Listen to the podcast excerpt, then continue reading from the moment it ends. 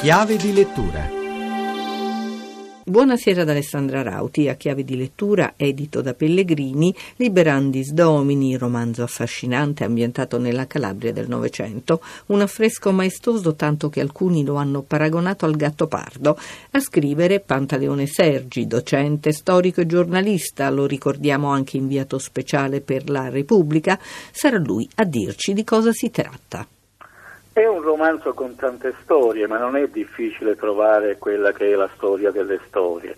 È raccontata la vicenda corale di Mambrici, che è una sorta di Macondo del sud magico e disperato a cavallo tra Ottocento e Novecento.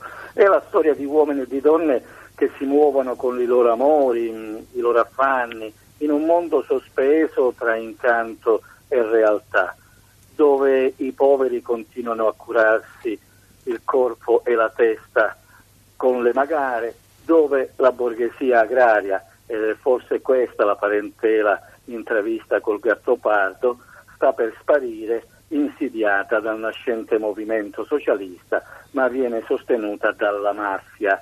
Un paese dove nasce una bambina scimmia, dove un telegramma di solito annuncia guai e la Chiesa si chiama ancora matrice. Nell'iniziale avvertenza per il lettore presenti il romanzo come il prodotto di un saccheggio tanto narrativo quanto linguistico, creando suspense intorno a questa narrazione grande e bellissima. Ma in effetti ci sono storie rubate davvero ai giornali dell'epoca, storie accadute in altre epoche che io stesso magari avevo raccontate, che qui ho riscritto, e storie ovviamente inventate.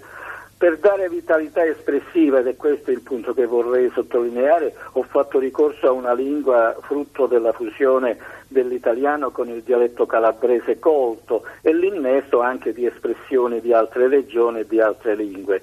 Insomma, ho scelto un tipo di scrittura che guarda alla vita, che guarda ai rapporti sociali tra individui e anche alle caratteristiche psicologiche dei personaggi. Senti Pantaleone, al di là della finzione, nel romanzo la realtà è ben salda, ma non è per questo priva di fantasia. Guarda, il poeta argentino Julio Cortázar diceva che la sua idea di fantastico è più simile a quella che generalmente si definisce realtà.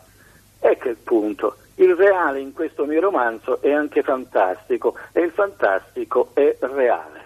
È tutto, scrivete a chiave di lettura chiocciolarai.it a risentirci venerdì.